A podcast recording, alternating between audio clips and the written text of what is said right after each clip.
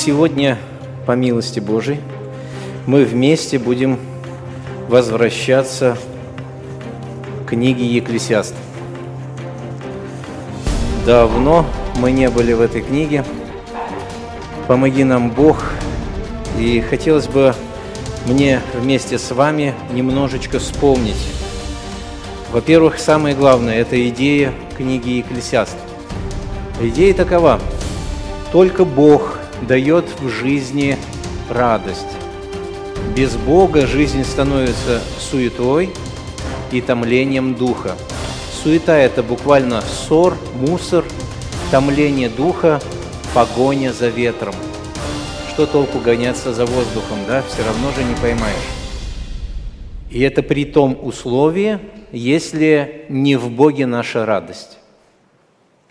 Только Бог дает в жизни радость, без Бога жизнь становится суетой и томлением духа.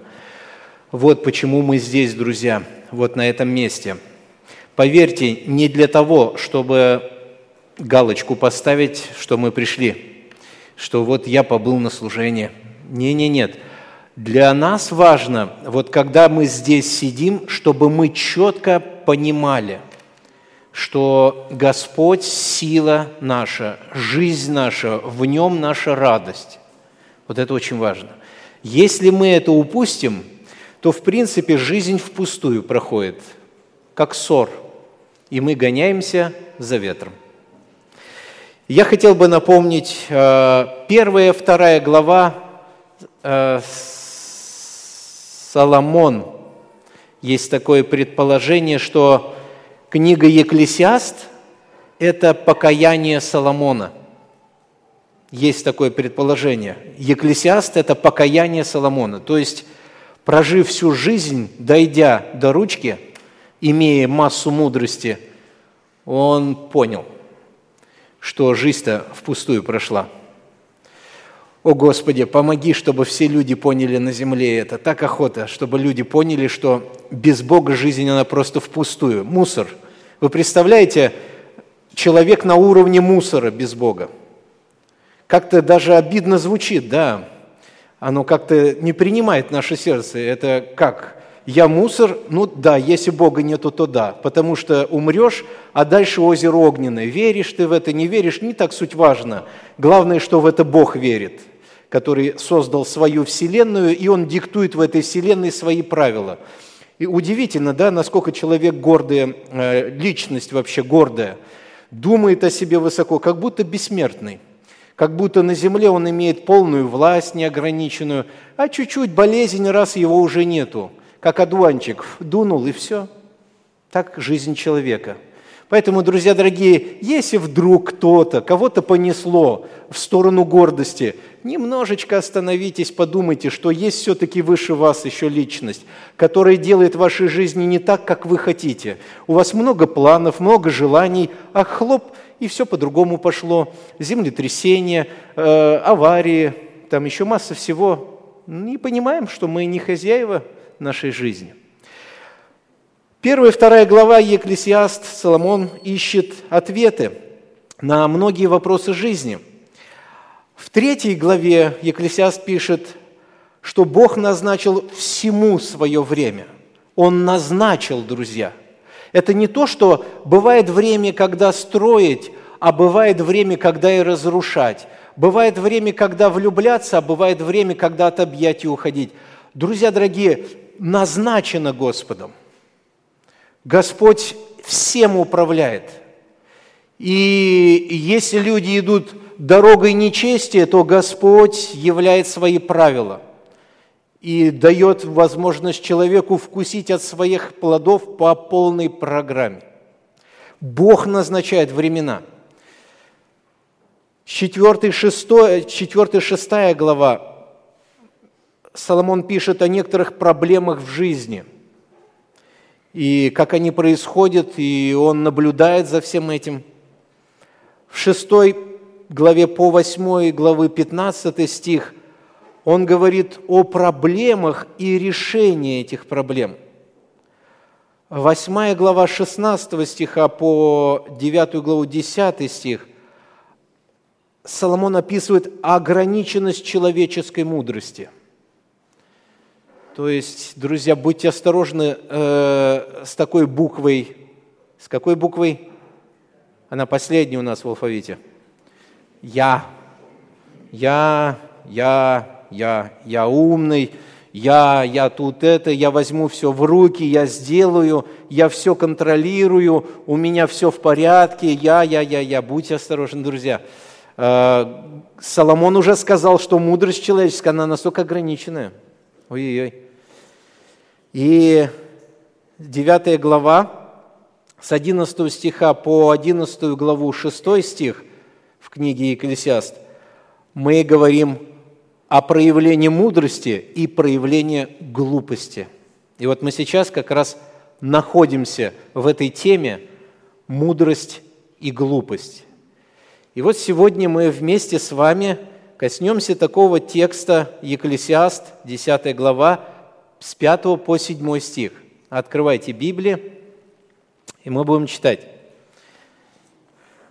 Я прочитаю в синодальном переводе и прочитаю еще в современном переводе, чтобы вам как-то понимать э, разницу. Она хотя небольшая.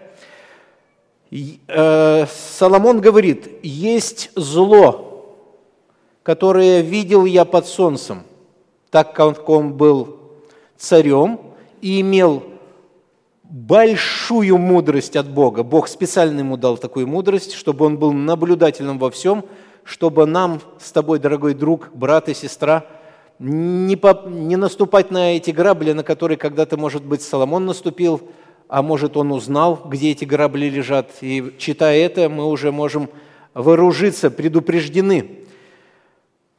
Есть зло, которое видел я под солнцем, это как бы погрешность, происходящая от властелина. Что за зло? Невежество поставляется на большой высоте, а богатые сидят низко. Видел я рабов на конях, а князей, ходящих подобно рабам пешком. Это в одном переводе, другой перевод – современной. Есть еще одно зло, которое я видел под солнцем, ошибку, которую совершает властитель. Глупых ставит на многие высокие посты, а достойные занимают низкие. Видел я, как рабы ездили на лошадях, а начальники шли пешком, подобно рабам. А, вот, об этом мы сегодня с вами пообщаемся. А, друзья, смотря на окружающую жизнь, здесь, на планете Земля, люди очень часто возмущаются. Возмущаются вот в чем – в несовершенстве властей. Также, если взять, например, газеты или новостные программы, о, сколько грязи, и все на начальников. Также редко, когда говорят о ком-то вот э, из низких слоев, в основном вот всем нравится косточки обмалывать начальство, вот это прямо по сердцу, очень по сердцу. И многие люди недовольны высшей властью. Друзья, э, несовершенство земной власти, земной власти, это явление вообще-то обязательное. Несовершенство земной власти, вообще-то это явление обязательное. Так должно быть. Нам, конечно же, это неприятно слышать, потому что в этом году будут выборы в Госдуму, да, и охота хоть кого-то продвинуть туда, вот такого хорошего человека, который будет заботиться о стране, который намного меньше может э, глупых решений каких-то э, воплотит в жизнь. Но, друзья, мы должны вот что понять. Несовершенство земной власти – это обязательное явление. Почему обязательное? По одной причине, друзья дорогие, порваны отношения с высшей властью. У человечества порваны отношения с высшей властью, с Господом Богом. То есть человек сегодня, все человечество, за исключением верующих людей, которые, которые подняли белый флаг и сказали, Господь, сдаюсь, я хочу быть под Твоим господством. За исключением этих людей, другая масса людей находится во власти греха, во власти похоти, наших похотей, во власти нечестивых этих вот желаний, э, во власти дьявола. друзья дорогие. Хотя Господь и над дьяволом тоже имеет власть, но все-таки Бог допустил людям ходить во власти дьявола. Поэтому, по этой вот причине несовершенство будет властей земных. То есть, когда человек руководствуется похотями, желаниями, то, знаете, очень вряд ли человек этот послужит на благо общества. То есть у человека будет одна мысль – как бы воплотить все свои амбиции, нечистые амбиции, воплотить в жизнь. И представляете, ему дали место такое, где он может это сделать. И многие мечтают о таких местах. Даже даже в фильмах Советского Союза воспевалось «Если был бы я султан, и тогда бы много что было в моей жизни». Мечтать не вредно, да, но некоторым вот Бог дает такую возможность оказаться этими султанами. Вот вопрос только, как это все. И мудрый Соломон наблюдает за этой жизнью. И он продолжает эти наблюдения, и спасибо Богу, что Соломон написал книгу эту «Екклесиаст», чтобы мы, люди, живущие в 21 веке, могли посмотреть на, на, на эти наблюдения и не сделать ошибки в нашей жизни. И смотрите, что Соломон наблюдает. В пятый стих. «Несовершенство властей проявляется в жизни». Соломон говорит, есть зло. Зло – это буквально беда, пагуба, есть вот зло, которое я видел под солнцем, то есть под солнцем в жизни. Я видел, говорит, это зло. Что за зло, Соломон? Он говорит, это как бы погрешность, то есть ошибка, неправильный поступок, сделанный властителем. Властитель, друзья, это начальник, правитель, возможно, даже царь. Он говорит, я видел ошибку некоторых правителей, начальников, зло такое я видел – от них это исходит, это ошибка. Вроде бы, друзья, от властителя, от э, начальника ожидают наоборот, что он очень мудро, разумно будет править э, намного лучше, чем простой, простолюдина, да? Но вот э, на практике, по факту, порой бывает вот как раз из власть имеющих исходят эти ошибки. Интересно, мы позапрошлый вроде бы раз говорили о том, что сердце царя в руке Господа, как потоки вод, куда захочет, он поворачивает их.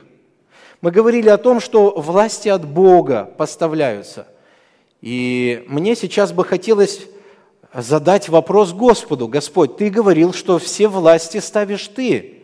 И в то же время Ты даешь Соломону увидеть, что ошибки происходят от этой власти. Получается, Господь, Ты ставишь несовершенные власти. Бог допускает и устанавливает власти, но как эта власть будет править, ответственность на нем. Ответственность на нем. Будет ли человек покоряться Богу, будет ли человек искать у Бога водительства, у высшей власти, или же человек скажет «Я Бог», вот здесь будет человек нести ответственность перед Богом по полной программе. Бог допустил многих великих на земле, включая Гитлера, Сталина. Все было под его контролем. Но тот же самый Гитлер, Сталин, Ленин и прочие все, все они будут иметь отчет перед Богом. Они ответственность перед Богом понесут. Как они на этом посту были – как вообще людьми руководили. Соломон видит это. Какие погрешности допускают правители? Интересно, какие погрешности? Что увидел Соломон? Что за погрешность такая? И шестой стих, друзья дорогие. Вот какая погрешность. Первое. Невежество поставляется на большей высоте, а богатые сидят низко. Что это такое? Вот что неразумные управляют, а те, которые мудрые, должны, по идее, имеют талант управлять, а они не управляют, сидят где-то в стороне. Те, которые неразумны, вот здесь слово невежество, невежество, отсутствие знаний, некультурность, ну, шалопай такой. Короче, человек, любящий погрешить, человек, замкнутый на себе, амбициозный такой, и эти амбиции не на благо людей, а только для себя. И вот, говорит, я увидел вот это, и Соломон назвал, что это зло. Это зло. Невежество поставляется на большой высоте, а богатые сидят низко – когда высокие власти допускают такую погрешность, на самом деле в жизни происходят странные вещи. И аж целых государств странные вещи происходят. Когда на место управляющего ставят неразумного человека. Это страшное дело – Часто подхалимы, лицемеры, взяточники или те, у которых э, есть родители, имеют вес, или друзья имеют вес, они как-то пробиваются на то место, где власть. Пробиваются вот такие люди, но у них нет определенных качеств правильно управлять. Для них важно амбициозный, чтобы про него говорили как-то «ох ты, ах ты», надо же, какой человек великий. Для него не так важен народ, для него не так важно дело, которым занимается. Для него важно, что про него скажут другие. Смотрите, он идет с портфелем. Ну надо же! Смотрите, на какой машине он ездит. Ну надо же! То есть этот человек зациклен на этом. Ему не так важно, не так важно, что там будет и как будет – Достойные понимают, как управлять любым предприятием или же страной. Достойные понимают, но они были в пренебрежении, Соломон говорит. А неразумеющие, которые вообще не понимают, их поставили на это место. И когда власти ставили таких людей, неразумеющих людей, ставят к власти, то, конечно же, происходит в стране или же в городе ну, или на предприятии беда. И Соломон говорит, я видел зло под небом, которое вышло от правителя. То есть правитель допустил ошибку и поставил вот такого вот начальника. Это зло было, зло. Когда ставят таких людей, тогда наступает горе. Горе везде наступает, друзья. И эти люди начинают поступать с обществом так примерно, как в своей жизни. В их жизни всегда непорядок, в, в их жизни всегда проблема за проблемами, нету дисциплины, ничего абсолютно там нету в той жизни. Там нету порядка, там есть жажда греха, там есть жажда своих личных амбиций. То есть этот человек полностью сконцентрирован на себе – и если он в своей жизни разруху сделал, и вы представляете, человека ставят на пост высший, он точно так же сделает мега-разруху, огромную разруху. О, Господи, на самом деле, да, Соломон, это зло, это зло. В притче 19, 10 стих Соломон будет говорить такие слова. «Неприлично глупцу пышность, неприлично глупцу пышность, тем более рабу господство над князьями. Неприлично рабу господствовать над князьями. Друзья дорогие, народу, э, по идее, по идее, хорошо, когда идеальный правитель, э, и когда он правит нормально, и народ радуется, восхищается. Хотя, если посмотреть на, на историю человечества – ведь не так много, да, было, согласитесь? Не так много было правителей, начальствующих, за которые люди прямо плакали, не знаю как. Были, но их можно по пальцам пересчитать. Несовершенство земной власти – это обязательное явление. Почему? Без Бога люди живут, а там, где нету Бога, там всегда будет разруха. Первым делом эта разруха наступит лично во мне, и если меня такого человека допустят еще куда-то, то и там я разруху великую сделаю. Страшное дело на самом деле. И народу, конечно же, приходится плохо от таких царей. Они всегда пожинают горе. Есть один пример хороший, когда эта разруха произошла в мегамасштабах одной нации. У Соломона, кстати, вот у Екклесиаста, после его смерти должен был сын начать править престолом.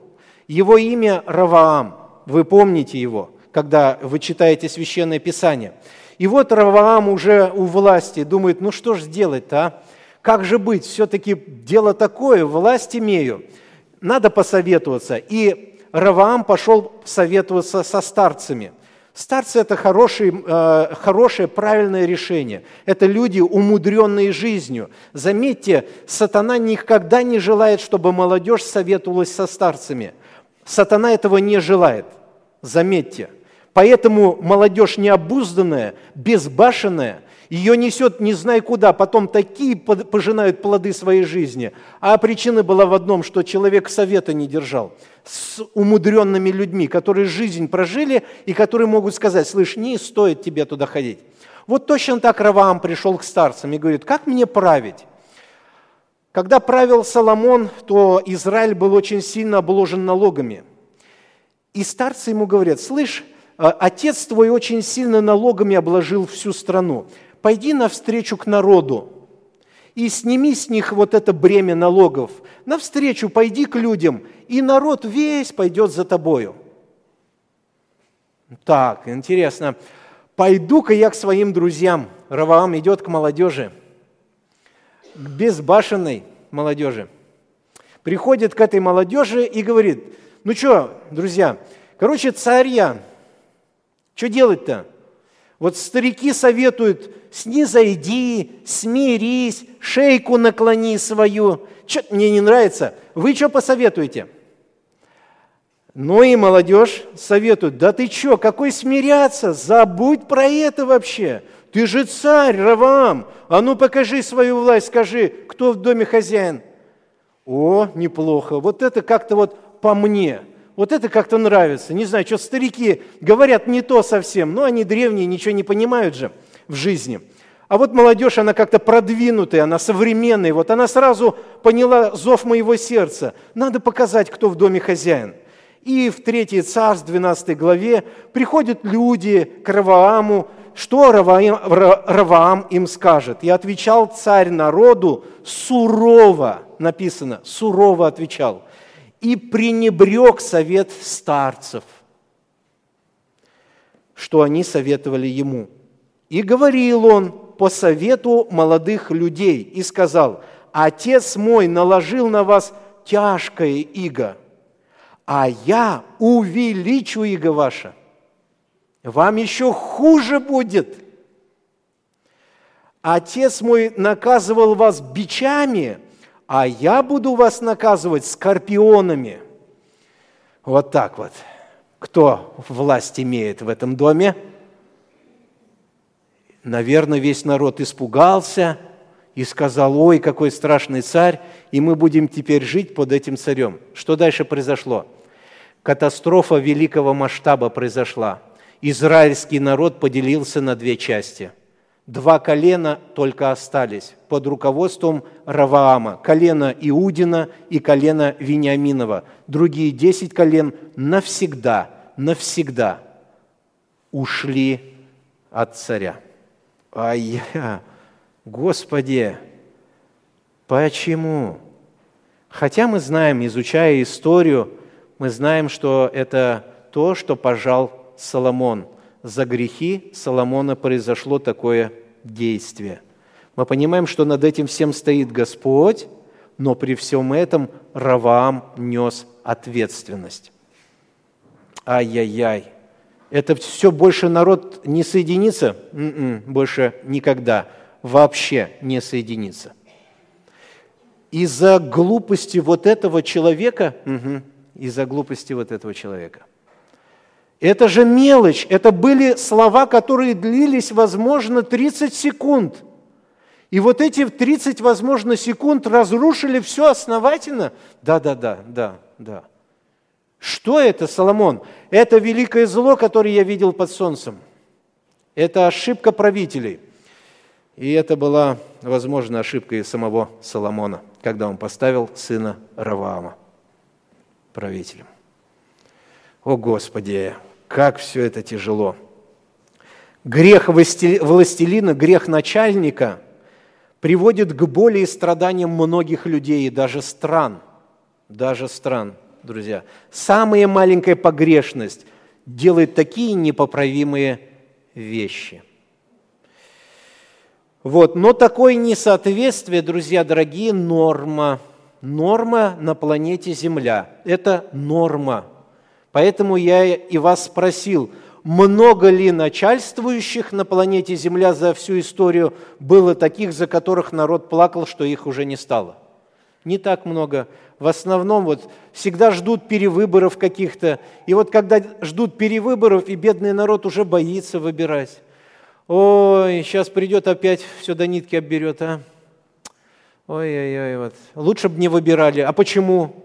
Так это же уж ненормальный начальник. Да он хоть насытился уже, у него уже вся родня, уже все обогатились. Дальше уже же некуда, может быть, хоть что-то делает. А этот же придет, будет обогащать других. Вот какая штука.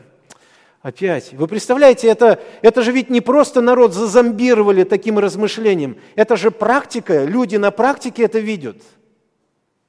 Тяжело. Но, друзья, как быть нам?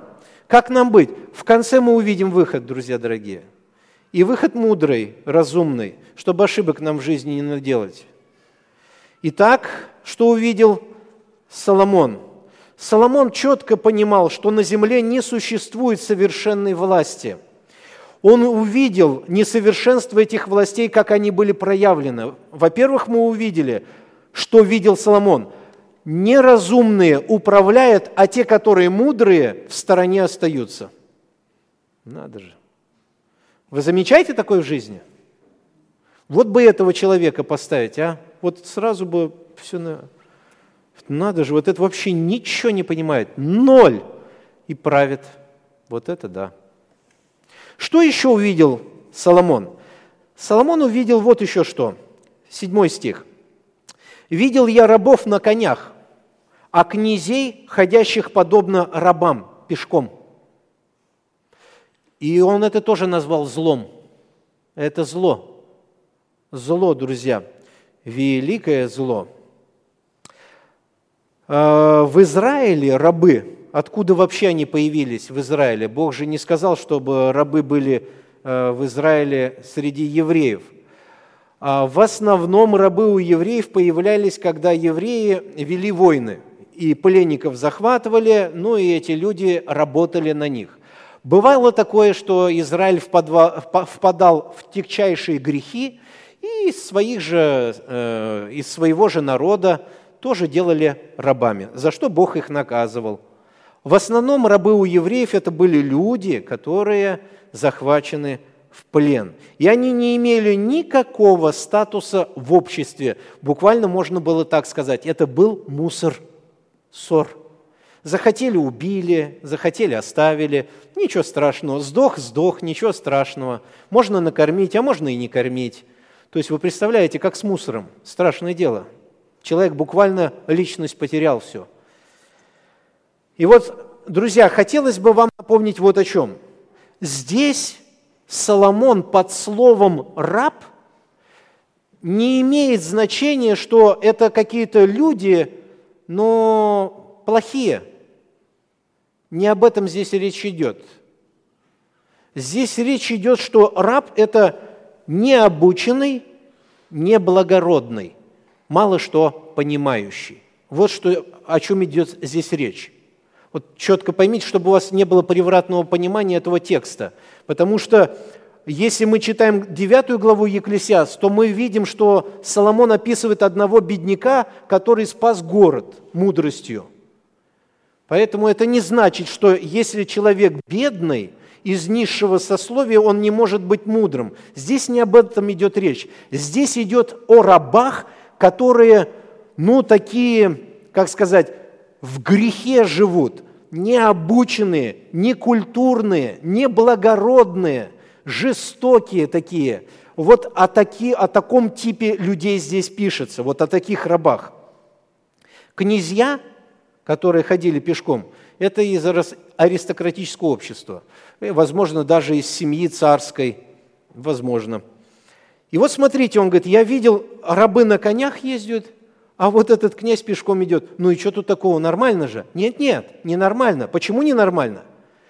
Ну, надо разобраться, что такое раб на коне.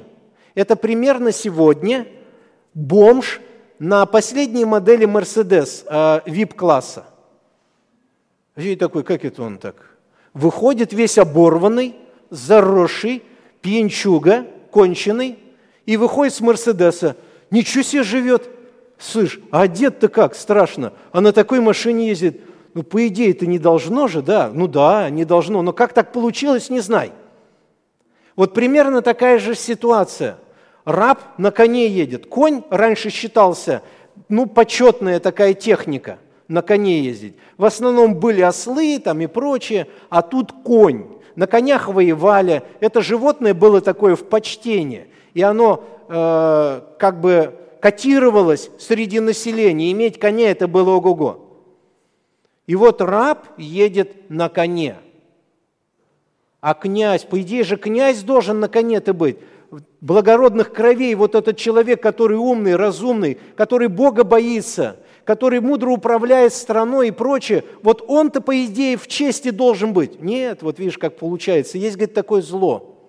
Есть такое зло на земле – Первое зло мы увидели, что люди с русским мышлением в почете, э, люди, извиняюсь, люди а, неразумные управляют страной. А вторая идея, люди с рабским мышлением в почете. Буквально глупость в почете. Буквально неразумность в почете. Как так? Да, бывает такое – да нет, не бывает. Бывает. Включите телевизоры. Сегодня звезды шоу, медиа, да, по 10 раз развелись.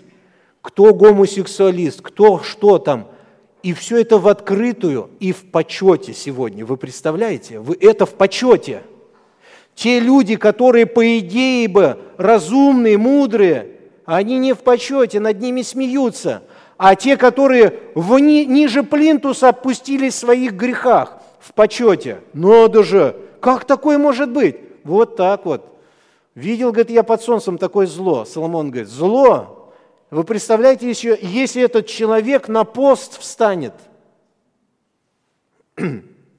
Недавно я читал, умер мэр города Торонто – Э, в возрасте 46 лет.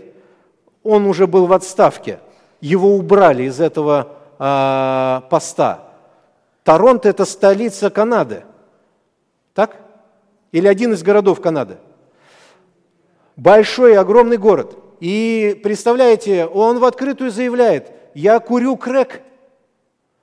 Он насиловал у себя в кабинете разных женщин. И об этом все знали – его подчиненные приходили домой по его приказу, чтобы они дома у него убирались. Там такой ужас происходил. И человек на посту, народ выл. Когда его уберут-то? Выл, убрали. Недавно он умер, ушел в вечность. Друзья дорогие, и такого очень много. Люди с рабским мышлением в почете. Здесь речь не идет о социальном положении, что раб, он не должен быть в почете. Нет, есть рабы очень мудрые, потому что когда их захватили в плен, они до этого занимали, может быть, какие-то посты. И они мудрые. Здесь идет, речь о рабах беспутных, которым плевать абсолютно на все. То есть они неграмотные, как дикари. И вот такие люди бывают в почете, а те, которые должны бы быть в почете, они не в почете. Соломон говорит, я видел вот такое зло. Везде такое присутствует неравенство и в политике, в производстве, в военной службе и в церкви, везде. Везде это присутствует. И такова жизнь на планете Земля, друзья дорогие. А, Псалом 11, 9 стих, я хотел бы прочитать вам. «Повсюду ходят нечестивые». Давид говорит, Когда ничтожные сынов человеческих возвысились, повсюду ходят нечестивые. Когда ничтожные из сынов человеческих возвысились. Ничтожные возвысились, и что там дальше? Повсюду ходят нечестивые. Вот оно как. Вот где горе, вот где зло. Как важно, друзья дорогие, молиться нам, народу Божьему, за правителей, за начальствующих. Почему молиться? Потому что земная власть, она несовершенна. Только Господь может поправлять, только Господь может регулировать. И если народ молчит, ну тогда получайте то, что вы заслужили. Да. В книге притчи 28 глава 12 стих написаны такие слова. «Когда торжествуют праведники, великая слава. Но когда возвышаются нечестивые, люди укрываются». Люди укрываются. Когда праведники торжествуют, слава, все радуются, а когда нечестивый появляется, люди убегают куда-то. Друзья дорогие, если, если такая ситуация происходит, и если мы стали живыми свидетелями всего этого, что же делать нам? Вот мы, верующие, что нам делать? Как быть нам, людям? Во-первых, помните, как Соломон был научен отцом своим. «Сын мой, почитай Господа и царя, почитай, не присоединяйся к мятежникам, потому что те, кто против, могут быстро погибнуть. И не знаешь ты, сколько несчастий Господь и царь могут обрушить на своих врагов. Ну, давайте представим ситуацию такую – если начальник на вашей работе, а, или же мэр города, или же республики, президент из страны даже, например, плохой и очень плохой, что нам делать, а?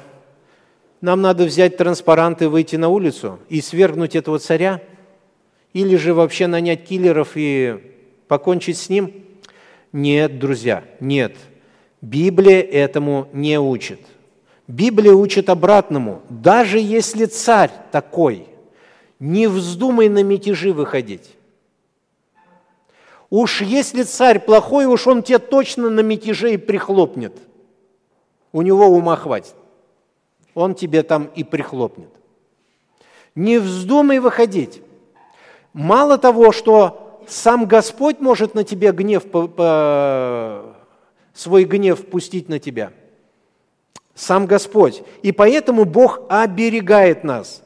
Не ходите и не будьте среди мятежников. Нам нужно помнить, что Бог ставит царей, и Он их снимает. Помните, римлянам мы читали в прошлый раз. «Всякая душа да будет покорна высшим властям, потому что нет власти не от Бога, и даже сама, самая плохая власть, которая есть, она Богом поставлена. Но она же плохая. Неужто Бог плохих э, ставит людей? Бог-то, может, ставит, но человек будет нести ответственность за то, что как он управлял этими людьми. И часто Бог допускает в нашей жизни тиранов. Как вы думаете, для чего? Почему, Господь, ты допускаешь тиранов в этом мире? Чтобы народ коленочки склонил перед величием Бога и сказал, Господи, по милости Твоей, помоги, чтобы в этой стране был порядок. О, хорошо. То есть человек начал понимать, кто всем руководит. Он туда идет, там без разницы к нему, сюда идет, тоже без разницы – там, где должны совершаться суды и, и правда, там беззаконие и там обман. Все погрязшее. И человеку деваться уже некуда. Он говорит, Господь, к Тебе теперь обращаюсь. О, наконец-то. Пришел. Пришел к правильному решению. Часто вот Бог допускает именно в жизни наций целых, стран, тиранов, и эти тираны побуждают людей к Богу взывать. И благо, что Бог слышит, что у Господа ухо есть, которое Он слышит вопль людей. Что нам нужно делать, друзья дорогие? 1 Тимофея мы читаем. Итак, прежде всего прошу совершать молитвы, прошения, моления, благодарения за всех человеков, за царей, за всех начальствующих, чтобы проводить нам жизнь тихую, безмятежную, во всяком благочестии и чистоте.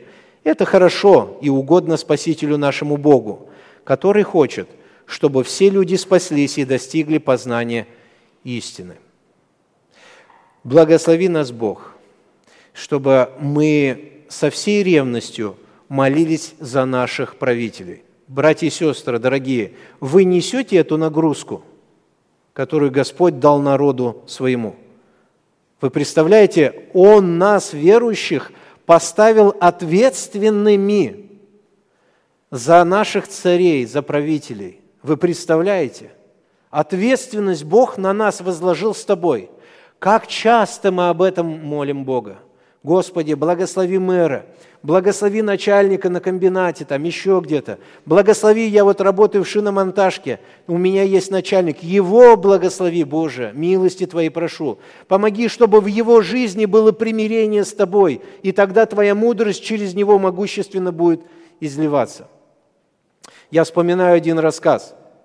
А, у нас в библиотеке есть книга и про некоторых людей – вы все, наверное, пользовались кетчупом Хэнс. Есть такой кетчуп Хэнс. Но удивительная история, я, насколько помню, это было в 1800 каких-то годах. Это предприятие открыл пастор церкви, протестантской церкви, в 1800 каких-то годах. И он открыл и начал это дело – он каждый день молился и просил милосердия Божия. Он участвовал также в служении, он проповедовал Слово Божие. И он сказал, Господь, я буду заботиться о всех тех людях, которых Ты мне дал.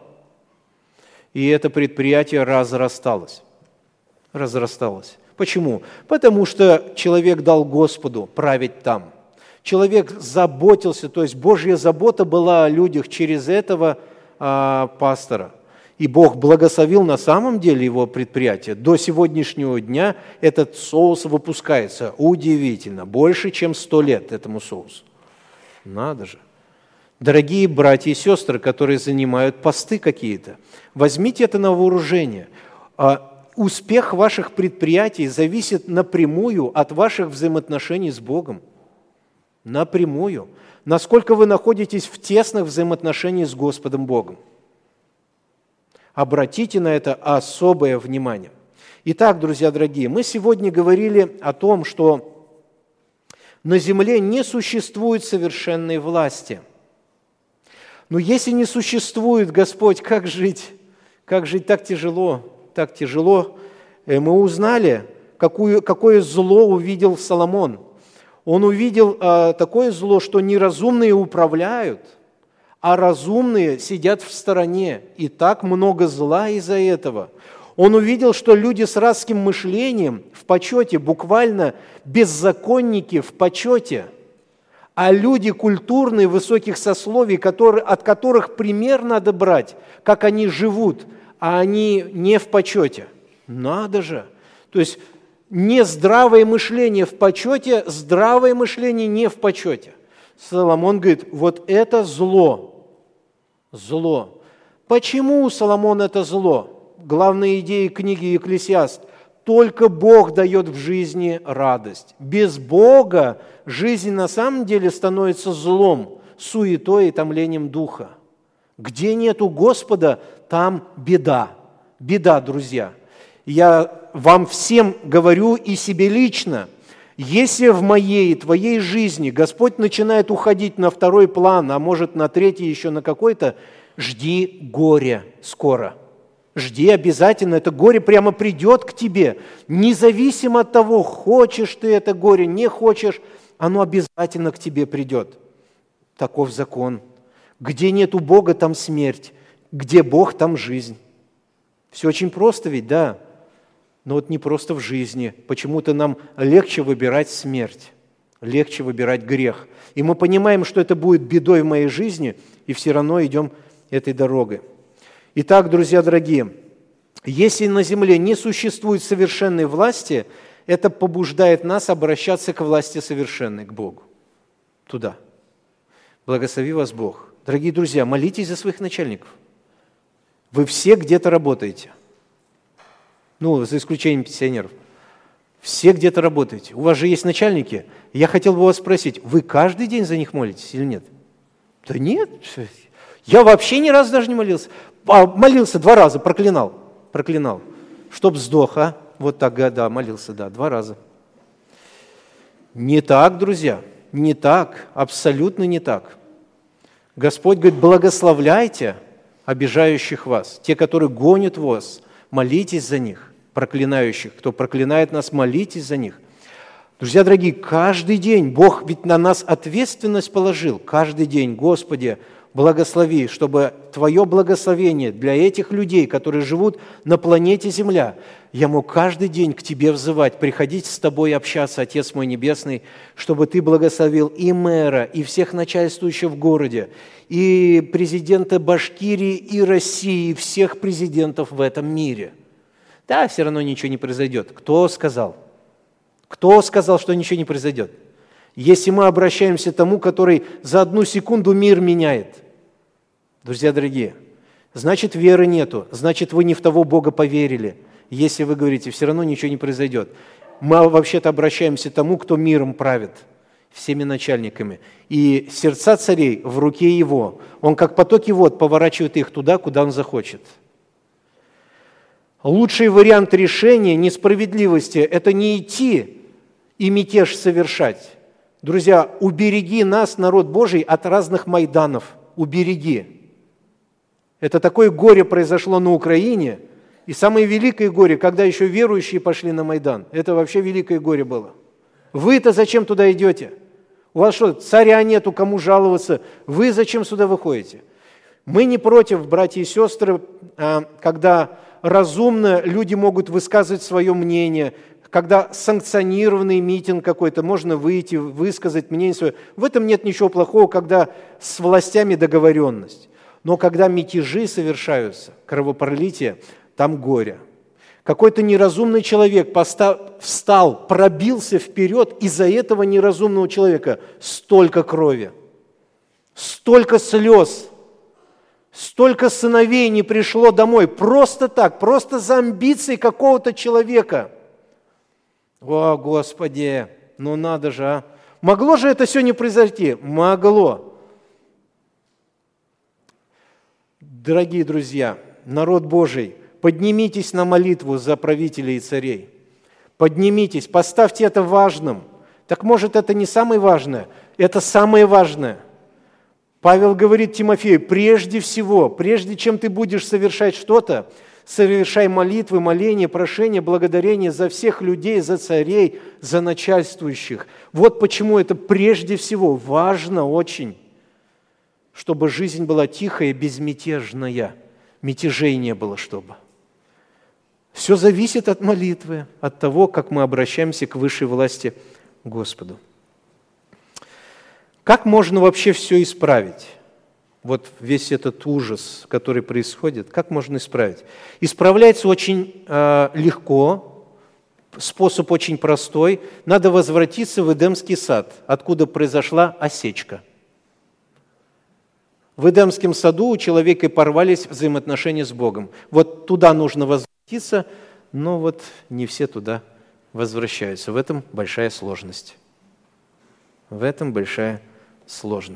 Для этого Христос пришел на эту землю, чтобы установить новое совершенное царство, которое начинается здесь, в ваших сердцах и моем сердце, и продолжается вечно на небесах. Это совсем другая э, жизнь, уклад жизни другой, все другое смерти нету, болезней нету, а коррупции тоже нет. Вы представьте, коррупции там не будет. Мне даже трудно поверить, что там не будет коррупции. Можно все-таки к ангелу подойти и сказать, слышь, там, Нет, не будет. Ничего, прям будет так все честно? Да, честно. И Бог это устанавливает царство уже здесь на земле. Всякий человек, который понимает, что он грешник, проклятый, нечестивый, что ему дорога на суд Божий, если человек это понимает, он слышит весть о том, что Иисус Христос умер за грехи всех людей. Для чего? Чтобы снять вину с людей, сделать человека чистым сосудом и в этого человека поселиться Святым Духом, поселиться в него – и чтобы в жизни его уже царствовать. Знаете, вот поэтому некоторых верующих, некоторых верующих выбирают на посты. Не курит, не пьет, не ворует, не, ну я не знаю, не, все, не. Не обманывает. Я вспоминаю свидетельство одного брата, который сидел э, за Слово Божье. Это, я не помню, книга вроде бы называется а, счастье потерянной жизни, кажется. И когда этот брат, где-то его там перевели из одной э, зоны там на Колымеле, где, и ему сказали, ну, мы тебя устраиваем котельщиком. Он говорит, хорошо. И его спрашивают, ты пьешь? А он говорит, нет. Врешь, говорит, таких не бывает. Да нет, говорит, потому что, говорит, до тебя уже, говорит, несколько раз котлы взорвали э, пьющие. Нет, говорит, не пью вообще. Как, говорит, я в Господе, Бог, говорит, освободил меня. Не верю, говорит, не бывать такому. Такого не бывает. Вы представляете, даже не верят, не верят даже люди. Я вспоминаю, как-то однажды я был, где же я был, я не помню, но меня спросили, пьешь? Я говорю, нет. Вообще? Я говорю, вообще. Ну, пиво-то уж я говорю, и пива нет. Ха-ха, и смеются. Ты врешь, говорит. Я говорю, нет, не вру. Таких не бывает, говорит. Я говорю, как не бывает? Вот перед вами стоит. Не пью ни пиво, ни самогон, ни то, что горит вообще. Ничего вообще не пью, кроме воды и чая, лимонада, может. Все. Не матерюсь, не ворую. О, ничего себе. Такого же не бывает. А воровал, пил? Да, еще как. Если бы я до сегодняшнего дня работал бы, Тюменская область уже бы обеднела. Все. Воровал так, что другие так не воровали. А как ты изменился? Я не поменялся, меня Господь поменял. Я примирился со Христом, Бог дал мне мир с Ним. И эта новая жизнь вошла внутрь меня. И вот это царство новое, оно начало распространять внутри меня свое влияние, и я стал другим. Чего я всем советую, друзья дорогие, которые еще не имеют мира с Богом? Дайте царю царей Господу господствующих вселиться в вас, в сердца ваши, и вы увидите великие чудеса, которые произойдут в вашей жизни. Вы будете от счастья прыгать. И самое прекрасное, вы будете жить здесь на земле под властью Его, и когда вы умрете, вы уйдете в вечное царство Его, и там будете уже вечно наслаждаться в общении с Ним. Это великое благословение. Но если нет у Бога, помните главную идею книги Екклесиаст – без Бога жизнь, суета, сует и томление духа. Только Бог дает радость в жизни. Благослови нас всех Бог. Аминь. Аминь. Ну что, будем молиться, дорогие братья и сестры, ставшие. Милосердный и благословенный Бог, Ты царь царей и Господь над всеми господствующими. Ты допускаешь, Боже, и устанавливаешь царей, но, Господи, цари правят не так, как бы Ты хотел. Цари берут на себя ответственность делать то, что хотят. Господи, и мы сегодня наблюдали в Слове Твоем, что Соломон увидел великое зло. Господи, рабы, которые ничего не понимают, они правят, Господь. Люди, которые ни высокого положения – они в почете, а те, которые должны быть в положении высоком, они в бесчестии, Господь, их не замечают. И, Боже, на самом деле это зло. От такого расстановления, Господь, столько людей страдает. Мы умоляем Тебя, Боже Великий, благодарим Тебя, что Ты дал нам возможность жить в этой стране. Господь, какая бы она ни была, она наша Родина, Господи. И мы благодарим Тебя за тех царей, которые сейчас присутствуют. Благодарим за Путина, Боже. И мы умоляем Тебя, благослови его жизнь, благослови его хождение. Господи, мы верим, что Ты силен сделать его верующим, глубоко верующим в Тебя. Мы верим в это. Для Тебя нет ничего невозможного. Сердце царя в руке Твоей, как потоки вот Ты поворачиваешь туда, куда Ты захочешь. Поэтому к Тебе взываем. Боже, благослови также президента Башкирии, Боже милосердный, и его душу спаси. Пусть Твоя мудрость руководит им, Боже праведный. Благослови мэра города, Господь, Салавата. Помилуй, Господи, сохрани город от мятежей, Господь, от бандитизма, Господи, от зла, когда нечестие высоко ставится, Господь.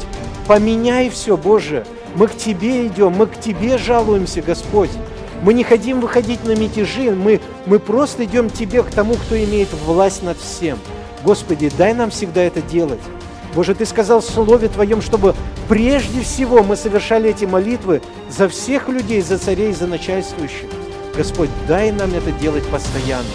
Благослови нас, Господи, благослови нашу Родину, Боже праведный, чтобы народ жил, радовался, и здесь имя Твое, чтобы прославлялось, Господь, во всех местах. Во имя Иисуса Христа. Аминь.